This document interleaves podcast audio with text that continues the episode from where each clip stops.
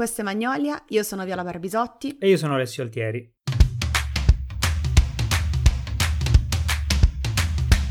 Benvenuti nel diciassettesimo episodio di Magnolia e nella scorsa puntata abbiamo parlato di una cosa nuova, abbiamo parlato di RaiPlay e anche in questa puntata parliamo di una cosa nuova. Abbiamo eh, esaminato nel corso di tutti i nostri episodi diverse piattaforme streaming e questa volta parliamo di eh, una piattaforma che in realtà è gratis, fortunatamente, quindi è una piattaforma simile a RaiPlay in questo, però eh, diciamo che è sottovalutata, nel senso che di solito ci si va per vedere un po' di cavolate, ma ci sono anche un sacco di cose belle. In questa puntata parliamo delle migliori webserie che potete trovare su YouTube, in particolare però parliamo di una cosa che a me sta molto a cuore, cioè di webserie horror. Che a te sta molto a cuore, esatto, esatto. sì, diciamo che noi ci siamo un po' divisi per questa puntata, mm, non negli intenti perché entrambi ci siamo informati, eccetera, eccetera, però diciamo che io parto un po' avvantaggiata perché sono un po' sì. una nerd di serie, di web serie, di serie horror, mi piacciono molto e io spendo un sacco di, del mio tempo su YouTube a cercare queste cose bizzarre, mentre invece Alessio è un po' un neofita, diciamo. Esatto, infatti poi eh, all'inizio l'abbiamo un po' eh, pensata come una difficoltà questa, no? nel, nel, doverla preparare, poi in realtà abbiamo capito, abbiamo pensato che poteva essere in realtà una, una cosa in più perché appunto Viola ha questo sguardo molto più consapevole consapevole, molto più eh, appunto abituato. E, e, invece io ho dovuto cominciare praticamente da zero eh, per, per, questa puntata. E però l'unione di questi due sguardi di, di uno perché, allora poi parliamoci chiaro questo tipo di serie eh, sono molto di nicchia, quindi eh, il, il, fatto che ci sia uno dei due che abbia uno sguardo appunto un po' uh, più disinformato ci sta perché, eh, come dire, in qualche modo rappresento probabilmente anche un po' lo sguardo, lo sguardo vostro che non avete mai visto queste cose. Io alcune di queste serie non le avevo proprio mai sentite dire, altre sì per altre motivazioni che adesso andremo a dire, ma uh, se insomma la gran parte delle serie che diremo voi proprio non l'avete mai sentite dire, non preoccupatevi, anche perché siamo andati proprio a scavare nella nicchia della nicchia per sì, offrirvi sì. proprio il contenuto super speciale. Sì, alcune sono un po' più famose, altre meno, però ce ne sono alcune che hanno qualcosa come mille visualizzazioni su YouTube, quindi oh, ecco. più nicchia di così non è possibile. No, anche poi anche questo, cioè, questo fa vedere che, che tu insomma sei appassionata, esperta, quando tu parli di famoso, famoso significa che hanno, non so, quante visualizzazioni? No, vabbè, eh? famoso nel mondo dei matti che si guardano esatto. le web serie su YouTube, che poi vedrete, secondo me, se, vi, se, deciderete di addentrarvi un po' in questo mondo, che ci sono degli esempi di, eh, di, serie e anche di cortometraggi di cui noi non parleremo in questa puntata, ma ci sono degli esempi di cinema in generale eh, veramente impressionanti, cioè della gente che con un budget minimo fa delle cose veramente fantastiche. Comunque noi abbiamo trasformato le nostre debolezze in forza, visto no- abbiamo, abbiamo unito le nostre differenze, ci siamo messi a fare una cosa interessante e, ehm, e, siamo partiti un po' all'inizio guardando un po' qual era il panorama, cosa offriva YouTube nel campo delle web serie e ci siamo resi conto che Um, molto spesso quando si parla di web serie si parla per forza di cose di found footage. Eh, che cos'è il found footage? Sono eh, quei film o quelle serie eh, che partono dal presupposto di non, fanno finta di non essere prodotti di fiction, cioè prodotti eh, creati ad hoc, ma fanno finta di essere video trovati per caso da un individuo che, che poi li pubblica e li fa vedere alla gente. Il migliore esempio di found footage per gli appassionati dell'horror è ovviamente The Blair Witch Project, che è stato un, eh, epocale. È, è, stato totalmente epocale, la gente credeva fosse vero e quindi direi che, che, meglio di così non si poteva fare. Tra l'altro questo appunto è uno stile che si applica perfettamente all'horror perché eh, pensare che quello che si sta vedendo è in realtà, eh, come dire, intensifica quel processo di immedesimazione, di, di paura che nell'horror è fondamentale. Quindi sappiamo che negli anni sono stati 10 milioni di di casi di, casi di, di film insomma, che, che, giocano proprio su questo e YouTube ovviamente. YouTube si è accodato perché se ci pensate non c'è cosa migliore per YouTube. YouTube è un, è un sito dove ogni utente può caricare la sua roba eh, e quindi quale piattaforma migliore per caricare film o video o serie che fanno finta di essere reali. E ci sono degli esempi ottimi, eh, ce ne sono tantissimi che ovviamente non staremo qui ad elencarvi, però eh, ce, ne sono, ce ne sono alcuni che sono molto interessanti interessanti. Tra tutti, io potrei dire che il mio preferito è No Through Road, che è un esempio un po' strano, nel senso che è, innanzitutto è composto da solo quattro parti, quindi ve la cavate molto alla svelta. Ehm, e poi diciamo che la prima parte poteva essere un po' un corto a sé, la prima parte è autoconclusiva, insomma potete anche solo vedervi quello. Le altre tre parti sono state caricate solo successivamente, però in generale parla ehm, di un gruppo di ragazzi che viene trovato morto in una fattoria e il video analizza insomma quello che è successo eh, e, e, perché sono stati trovati morti, quindi fa molta paura, avrete paura di andare in giro in macchina da soli di notte, mm. eh, però è un fan footage molto molto interessante. E mh, mm, per quanto riguarda invece le altre serie, chiamiamole appunto così famose, che però non citeremo, vogliamo levarcele subito di torno, almeno poi ci addentriamo. Sì, sì, diciamo che siamo partiti, partiti dal presupposto che certe cose forse non valeva nemmeno la pena affrontarle perché sono molto famose, sempre mettendo le mani avanti famose nel sì. senso di famose per essere web serie di YouTube.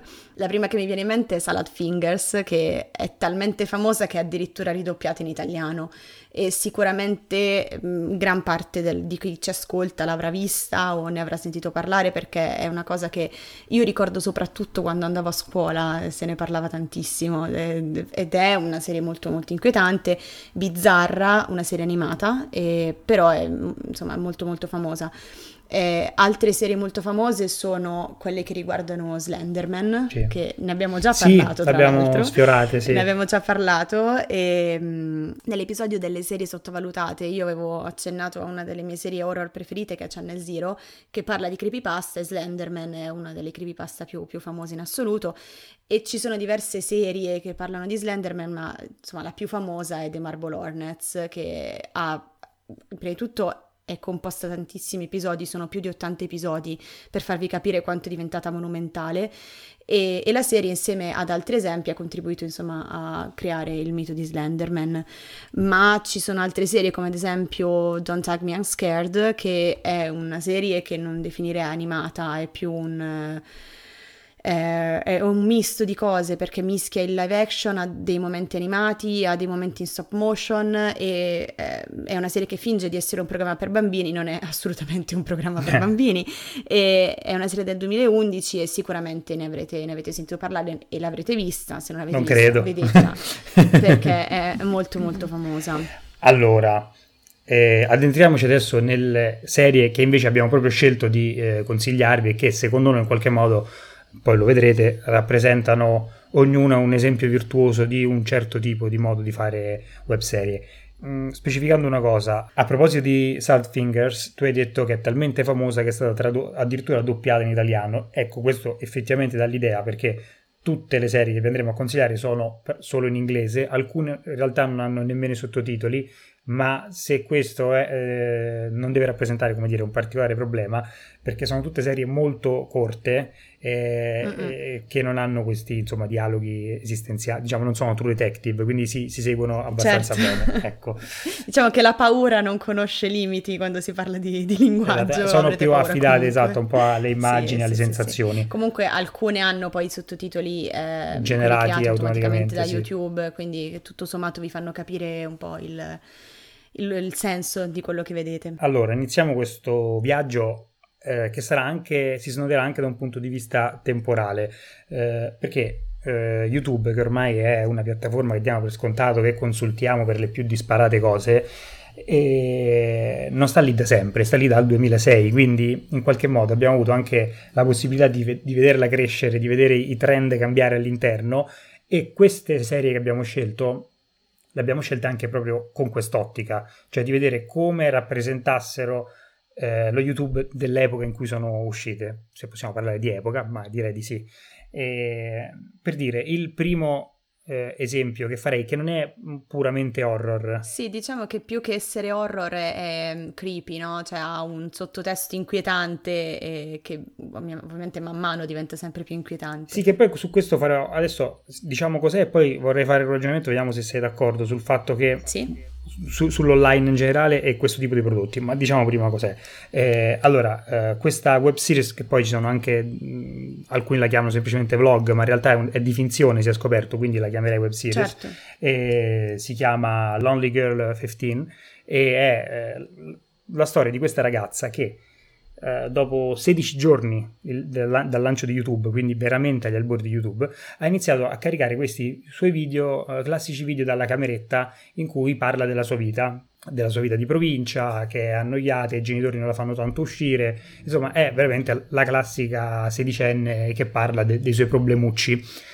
Dopo un po' però i fan, che in quel momento erano, erano molti, soprattutto appunto per l'epoca, hanno cominciato... Beh sì, poi diciamo che erano attirati dal fatto che lei fosse una bella ragazza, certo. che insomma si metteva davanti alla telecamera e parlava in maniera insomma quasi, quasi eh, da flirtare no, con il suo sì, pubblico. Sì, sì, e... e poi par- parlava di cose veramente molto, diciamo, molto intime. Terra-terra, esatto, certo, esatto.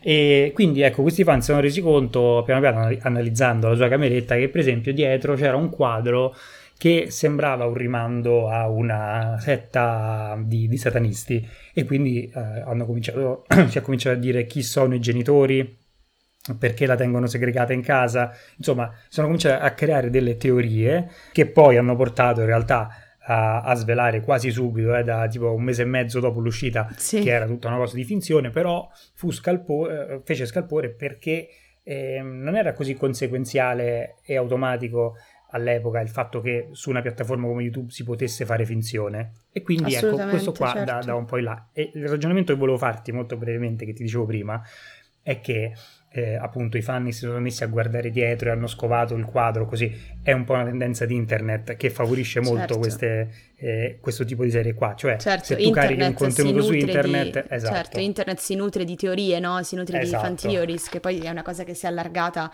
a, ai contenuti mainstream, quindi alle serie tv che, o ai film che vediamo eh, su, sui mezzi mainstream, però eh, diciamo che al popolo di internet piace un sacco guardare sullo sfondo e trovare ehm, indizi. Esatto. Tant'è che poi quasi tutte le web serie di cui parleremo in questo episodio hanno fatto scaturire a loro volta dei canali di teorie eh, a loro dedicati, no? che cercano di capire un po' qual è il messaggio di fondo. Sì. E un meccanismo molto simile a quello di Lonely Girl 15 l'ha fatto un'altra webserie pubblicata l'anno dopo, nel 2007, che si chiama In the Dark. Sì. E, e, anche lì parlava, in realtà era, il concetto era un po' strano, mischia un po' il found footage al vlog. Mm-hmm. Una, un'amica che, ehm, eh, un, scu- no scusami, la cugina di, un, di, una ragazza scomparsa che trova in casa di questa ragazza una serie di video sì. eh, che mostrano eh, come la ragazza abbia uno stalker.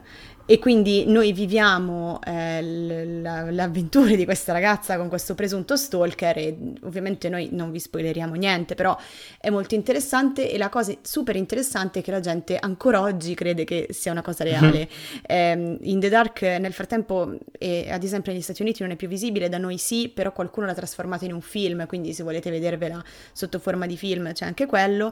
Però se guardate i commenti sotto la webserie e il film, c'è gente che si chiede se la ragazza stia bene. E quindi ancora oggi c'è un po' questa impressione perché sono fatti molto bene, perché sono cose molto reali, no? La ragazza, eh, che ne so, si è appena trasferita in un appartamento e quindi la vedete mettere a posto la sua roba. Sì. Eh, danno veramente l'impressione di essere reali. E, e, brevemente una cosa molto simile, ad esempio, la fa Alan Tutorial, sì. eh, che è, è una cosa molto divertente perché eh, è un canale di tutorial molto scemi, è un ragazzo che vuole eh, buttarsi nel mondo di YouTube facendo tutorial che sappiamo è una cosa molto redditizia nel mondo sì, di YouTube. Sì. E, e tutto procede insomma in maniera molto semplice finché a un certo punto non c'è un tutorial che vi spiega come fuggire da una camera buia.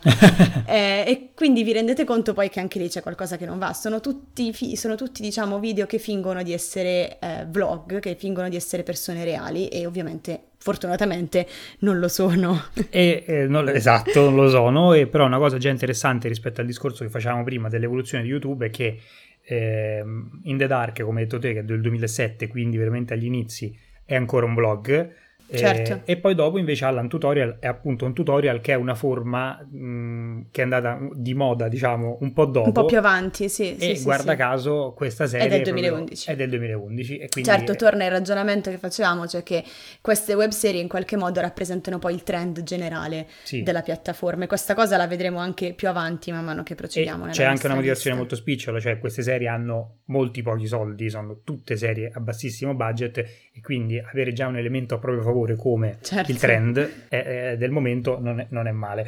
Detto questo, su YouTube ci sono anche eh, da sempre contenuti di pura finzione e il prossimo di cui andremo a parlare, la prossima serie di cui andremo a parlare è una dei migliori esempi in questo senso, si chiama 31 o 31 se vogliamo fare quelli internazionali sì. e è appunto una serie super interessante soprattutto eh, secondo me nel concetto alla base cioè si chiama 31 so, ci sono 31 episodi 32 perché c'è un fine alternativo però di base diciamo 31 episodi ognuno da 31 secondi. Quindi mh, mm, cioè sviluppare un, uh, un arco narrativo in uh, episodi da 31 secondi è veramente una sfida super interessante con un budget bassissimo 390 dollari esatto sì è una cosa impressionante soprattutto perché prima di scoprire che il budget fosse così basso la mia impressione sì. era quella che 31 avesse un budget più alto rispetto alle altre web serie perché è fatta veramente bene e sì. quindi diciamo che, che, hanno usato molto bene questi 390 dollari di budget e um, la serie del 2011 quindi anche sì. questa abbastanza vecchiotta, però eh, ne, ne, vale veramente la pena, soprattutto perché ovviamente 31 episodi da 31 secondi ve la cavate in molto molto poco tempo. Sì. Sì, sì, sì, no, poi veramente io la eh, consiglierei al di là di varie cose, al di là per esempio del fatto che è bella anche eh, visiva- visivamente, per quanto ovviamente sia tutto in generale abbastanza ridotto all'osso, perché 390 dollari vuol dire dover spendere il meno possibile, quindi cercare di essere più essenziali possibili. Ma è un piccolo miracolo di scrittura perché appunto 31 secondi per, per ogni episodio, dove in, in, episodio, in, ogni episodio qualcosa succede. Certo. Poi ha, ha, proprio una bella struttura perché poi verso la fine c'è sempre un piccolo colpo di scena o un tassello importante per andare avanti. Che, sì, un piccolo, eh, ti... un piccolo cliffhanger che poi vi fa vedere il resto. E diciamo che la premessa della serie è che c'è una donna che si sveglia in una cassa eh, sì. in una cassa in una stanza buia e accanto a lei c'è un uomo che si sveglia in una cassa in una stanza buia, entrambi sono marchiati con sì. dei numeri e insomma perché sono lì e, e se riusciranno a sopravvivere eh, poi lo scoprite nel corso della serie. Eh sì. Poi ad esempio ci sono cose che sono un po' una via di mezzo, no? Cioè ad esempio c'è una serie che a me piace molto che si chiama Who is Mr. Sì. Tom del 2012 ehm, che eh, è un finto documentario, cioè un, un, individuo di cui noi non conosciamo l'identità che dice che per la sua incolumità deve, deve nascondersi, quindi modifica la voce e maschera il volto,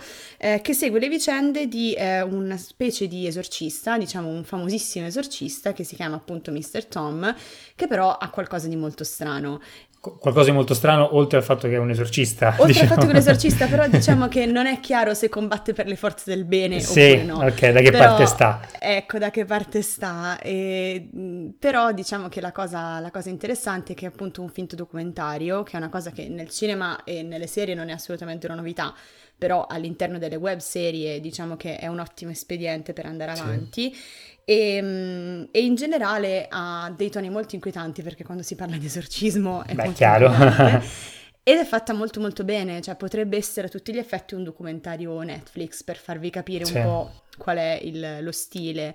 E, e, e fa, fa, molta molta paura soprattutto perché mischia degli elementi un po', un po' più violenti, ha degli elementi di inquietudine dal punto di vista psicologico, insomma, inquietudine pura. Okay. E quindi noi ve la consigliamo assolutamente. Allora, ecco, un elemento che fa capire quanto Viola sia appassionata di horror eh, rispetto a me è che lei per consigliare giustamente un prodotto che è horror e quindi eh, per assolvere il suo compito deve far paura, ve lo assicura, dice fa molta molta paura, quindi guardatelo. Ecco, ecco la, la paura diciamo non è propriamente un parametro che, che a me fa impazzire, però detto ciò, detto di, eh, di questi due eh, prodotti, che, eh, queste due tipologie di prodotti, adesso eh, entriamo nel merito di un altro che invece devia un po' da tutte e due, che forse prende... Da, da, tutti quanti, ma che, che è assolutamente un, un, esperimento. Ecco, una cosa sì.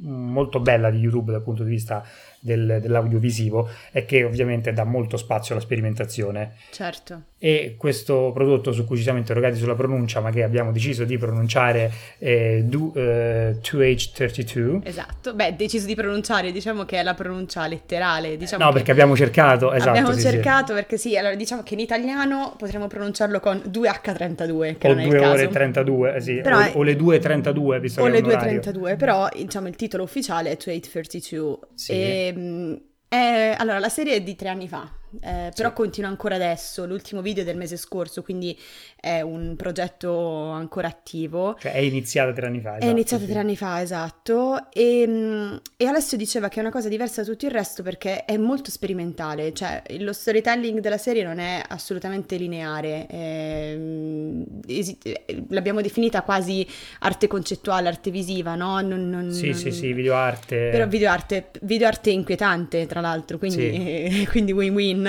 E, mm, e la cosa interessante di uh, eh, 2832 è che è ancora un mistero, cioè ancora oggi non è chiaro quale sia il suo obiettivo e che messaggio voglia trasmettere e iniziando a guardarla capirete perché è così impossibile capire di che cosa parli. Uh, ci sono degli elementi ricorrenti in ogni video, eh, per cui ogni video è caricato sempre il 23 del mese, eh, ogni video dura appunto 2 minuti e 32 secondi e um, ogni video tranne il primo di introduzione inizia con un orologio che segna sì. le 2.30 del mattino eh, quindi 2.30 am, sì. e finisce quando l'orologio fi- segna le 2.32. Eh, ogni video, tranne il primo, ha tra gli commenti, sì. il primo fissato in alto è un teschio creato con il linguaggio ASCII e che quindi ah, sono, sono, tutte cose super bizzarre che non sono spiegate in nessun modo e ci sono un sacco di teorie online ehm, però nessuna di queste è stata confermata e quindi è, è, è super, super interessante secondo me Sì, è soprattutto un, un, prodotto molto interessante da vedere da un, da un, punto di vista per come sfrutta il, il montaggio, perché è praticamente essenzialmente sì. solo montaggio. Eh, ci sono appunto tutta questa serie di immagini inquietanti, apparentemente slegate tra loro, ma che forse all'interno delle quali forse si può ritrovare una, una qualche logica o qualche senso. Se dovessi dare due eh, riferimenti piuttosto alti, però per far capire un po' cosa, cosa aspettarvi, un po' ci ho visto mm. del Lynch in alcune mm. inquadrature e Romeo Castellucci, sì. regista teatrale che sì. fa proprio è questo vero, tipo vero, di cose è vero, adesso che ci penso un po' ce l'ha questa cosa, che tra l'altro è molto inquietante anche Castellucci, quindi direi... Da morire, direi da molto... morire, esatto, esatto. No, ma infatti Romeo Castellucci lo inquadra proprio bene, anche per l'uso un po' del sangue, sì, di alcuni tipi di immagini. No, sicuramente è una, cosa, è, una cosa, molto particolare che si distacca da tutto il resto e quindi eh, noi, noi ve la consigliamo soprattutto perché è ancora attiva e prima quando dicevamo che molte di queste web serie hanno portato alla creazione di video di teorie, eh, 2832 è una di quelle che sicuramente ne ha, ne ha fatte scaturire di eh, più per forza, per forza certo. ovviamente perché perché rimane comunque esatto, oscura, quindi è, esatto, è perfetto. Esatto, così come ha fatto scaturire un sacco di teorie anche, eh, diciamo, la serie più recente della nostra lista, che comunque sì. risale a due anni fa, il primo video è stato caricato due anni fa, quindi non è recentissima, però è la sì. più recente, e, che è Petscop.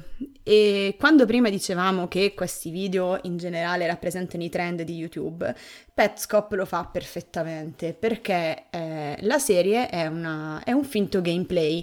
Cioè, eh, cos'è un gameplay? Gameplay mm. sono dei video che, la, che, che, delle persone caricano su YouTube che mostrano come si gioca a un determinato videogioco. Quindi trovate i gameplay di sì. Minecraft, trovate quelli di, che ne so, eh, The Last of Us, eccetera, eccetera. Sì, eh, sì, sì, quindi come funziona? Qualcuno ha realizzato un finto videogioco, Petscop non esiste, il gioco Petscop non esiste, ehm, ma l'ha realizzato per fare questi, questi video di finto gameplay. Eh, da cosa parte? parte da, è partito nel marzo 2017 e un individuo che noi, che noi non, di cui noi non conosciamo l'identità ma che si fa chiamare Paul ha caricato questi video sì. su YouTube e, e, spiega che è una specie di, è, un videogioco della PlayStation che tipo del 97 PlayStation 1 della PlayStation sì, 1 sì, sì, del 97 che si chiama Petscop ed è un gioco incompiuto è un gioco che non ha, non ha, una fine. Lui l'ha trovato è riuscito a farlo ripartire inserendolo nella nuova, nella nuova PlayStation eccetera eccetera e però dice che c'è qualcosa di molto strano e quindi inizia dicendo io carico questi video per farvi vedere che non dico bugie quando parlo di quanto sia strano questo videogioco. Sì. E all'inizio eh, sembra una specie di, di Pokémon, no? Cioè il personaggio principale se ne va in giro catturando queste creature, ma in realtà poi andando avanti ci si rende conto che c'è qualcosa di molto oscuro in questo videogioco e si parla di ehm, bambini scomparsi di morti premature, eccetera, eccetera. Quindi c'è tutta una storia familiare dietro particolare, tutta raccontata attraverso questo gameplay. Eh, sì. Al momento ci sono solo 21 episodi. Però come sì. vi dicevo all'inizio è in continuo aggiornamento, vengono ancora pubblicati episodi e eh, nell'ultimo periodo stanno uscendo un sacco di teorie su Petscop che a volte sono interessanti quasi quanto il video in sé perché poi ci sono una serie di, di retroscena molto molto particolari e, e, è una cosa che a me piace molto e, discutendone Alessio parlava di quanto sia respingente dal punto di vista visivo sì. e, e, ci sta secondo me sì è, diciamo, è respingente da un punto di vista visivo perché come detto te il gioco è della PlayStation 1 quindi eh, la grafica è veramente obsoleta, come dire. Terribile, veramente terribile. Ma anche poi più che altro pensare di dover seguire una narrazione eh, con questo tipo di grafica, una narrazione che si spingerà avanti per diverse puntate, non è esattamente il massimo. Certo è che eh, pensando, pensandolo un po' dal punto di vista invece della sperimentazione, come abbiamo detto prima, che è fondamentale su YouTube, cioè si sperimenta molto pensare che sia stato creato un prodotto uh, facendo un finto gioco, certo. cioè è, è veramente una, un'idea è, prima è un'idea pazzesca, fantastica sì. Eh, sì, sì, che, che, meriterebbe di essere vista anche solo per questo, anche perché mh, mm, è vero, questi contenuti qua spesso seguono i trend di YouTube, ma molto spesso i trend di YouTube anticipano dei trend che poi vedremo in televisione eh, e quindi, non so, su Netflix e quindi al cinema. E quindi vedere una cosa del genere non è detto che poi, come dire, non, non sia in là a qualcosa di, di, di più ah, grosso certo. che vedremo sì, magari sì, appunto sì. al cinema. E... Possiamo, di solito possiamo aspettarci che queste cose poi facciano, sca- cioè, scaturiscano eh, prodotti mainstream. Se pensate che esatto. eh, tutte le creepypasta e i video poi, abbiano poi portato a un film che è uscito al cinema, che per carità è stato un flop perché la produzione era stata super incasinata, eccetera, eccetera, però c'era stato un film, quindi tutte queste storie poi... Ma quanto ti piacciono le creepypasta? Da morire, io impazzisco, perché poi mi fanno una paura passatemi il termine, fottuta. Però me le, me le, guardo, me le leggo e mi piacciono tantissimo perché mi piace avere paura.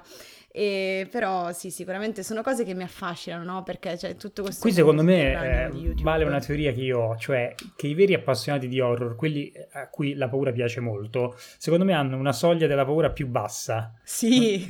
Eh, cioè nel senso, la, la, sapete anche magari tenere da un punto di vista psicologico, però eh, vi, vi, spaventa, cioè perché appunto quando Viola mi ha consigliato queste serie, eh, mi ha detto, oddio, questa non la vedere a quest'ora del giorno, se no non dormirai. Allora sì, fanno paura, però adesso non sono queste cose, diciamo, che ti stravolgono la vita. E, per, e, no, no, ma quindi ho... in generale poi vabbè, ognuno vive la paura a modo suo. Esatto, Io ho paura esatto. al momento, poi diciamo che le cose non mi rimangono in mente, non ho paura a camminare Poi più che altro dipende buio. anche dal tipo di, co- di, paura, cioè nel senso c'è chi viene super spaventato dall'inquietudine, per esempio a me alcune cose di Lynch fanno veramente molta paura che ah, proprio certo. ci ripenso dopo, sì, e invece sì, chi sì. ha proprio più paura delle cose classicamente paurose, ecco. No, ma diciamo che sì, io sì. sono una cagasotto, però sono affascinata dal sentimento de- de- esatto, della paura. Esatto, Mi piace sì, l'adrenalina dalla paura, quindi... Sì, sì. E, ehm, comunque, volevamo concludere questa carrellata di webserie che speriamo deciderete di, di scoprire, perché secondo noi, insomma, in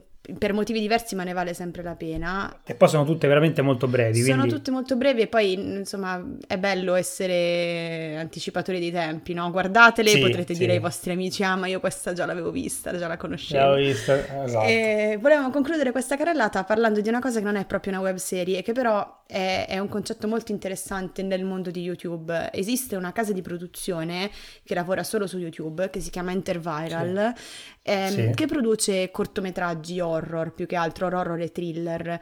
E, mh, mm, è una casa di produzione che lavora con budget bassissimi, eh, fondamentalmente con quello che riesce a raccogliere attraverso donazioni, magari su Kickstarter o crowdfunding, eccetera, eccetera. E, e ogni volta produce questi, questi video horror ehm, dove se, io credo che quasi tutto il budget venga dedicato al CGI, eh, vengono, vengono create delle creature veramente mostruose e abbastanza credibili, devo dire per, per, insomma, mm-hmm. per, il materiale a disposizione. Per il budget certo. che hanno, certo. E sempre certo. In, in, ambienti molto inquietanti, tipo ospedali abbandonati e cose del genere. Sì. E, però è, mm-hmm. è, un fenomeno molto interessante se pensiamo un po' a qual è il suo scopo, cioè produrre horror di qualità a basso budget. Sì, esatto, e poi è proprio molto interessante questo eh, concetto alla base, cioè non tanto quello della raccolta fondi che sappiamo a livello più basso, nel senso chi, chi non ha spesso i soldi per fare un film lo fa molto spesso, e, e però farlo per eh, un film che, o un piccolo film, un corto, che eh, già dichiaratamente andrà su YouTube eh, e che avrà una, una trama horror e, e, che insomma questa casa di produzione lavori esclusivamente così è appunto uno sfruttamento di, di, queste nuove, ormai non più tanto nuove, però di queste potenzialità, diciamo altre, del cinema. È un diverso modo di fare cinema che è sempre piuttosto interessante, direi. Sì, assolutamente sì. E, ehm, noi per stilare questa lista abbiamo dovuto fare delle scelte che ci hanno ferito al cuore, però eh, ovviamente queste serie che vi, abbiamo, che vi, abbiamo, consigliato le metteremo nelle nostre playlist settimanali, quindi sì. potrete vederli meglio, potrete se vi siete persi qualcosa aspettate la playlist e, e scoprirete tutto e in più eh, faremo anche delle playlist bonus inserendo le serie che per motivi di tempo non siamo riusciti a includere in questo episodio perché veniva una cosa eccessivamente lunga. Esatto. No, e tra l'altro, siccome questo mondo di YouTube ci interessa molto, visto che è alla portata di tutti, è appunto gratis e ci sono diverse cose, ci ripromettiamo, adesso noi abbiamo fatto questa puntata appunto sugli horror, ma ci ripromettiamo di ritornarci, sì. eh, per, perché ovviamente le, le, serie su YouTube sono di diverso genere, quindi magari potremo fare una puntata sulla comedy, dico per dire, sulla fantascienza, insomma ci ripromettiamo comunque di, di continuare a approfondire esatto. questo filone perché ci interessa, ci interessa sì, anche se purtroppo considerando che YouTube ha lanciato il suo servizio di streaming a pagamento che è YouTube Red, probabilmente questo fenomeno delle web serie gratuite è un po' in via di estinzione, eh, quindi esatto, sbrighiamoci esatto. prima che scompaiano del tutto. No, ma tra l'altro nel corso della nostra indagine sarà interessante proprio vedere anche questo effettivamente, cioè vedere quanto YouTube Red, che tipo di spartiacque potrà essere, cioè se effettivamente esatto, sarà un esatto, problema o no. Esatto.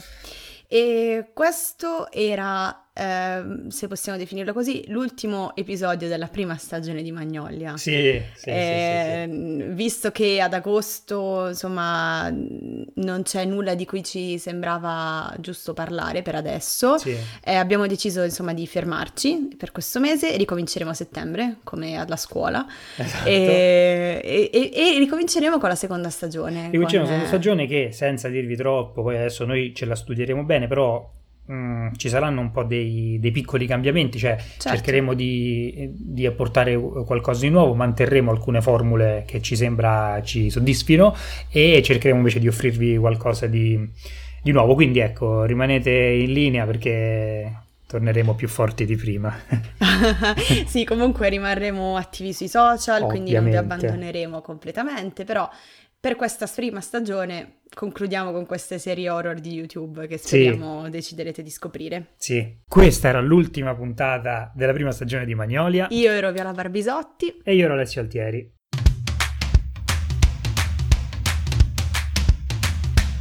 Oh, che commozione! Oddio, non ho fatto stop.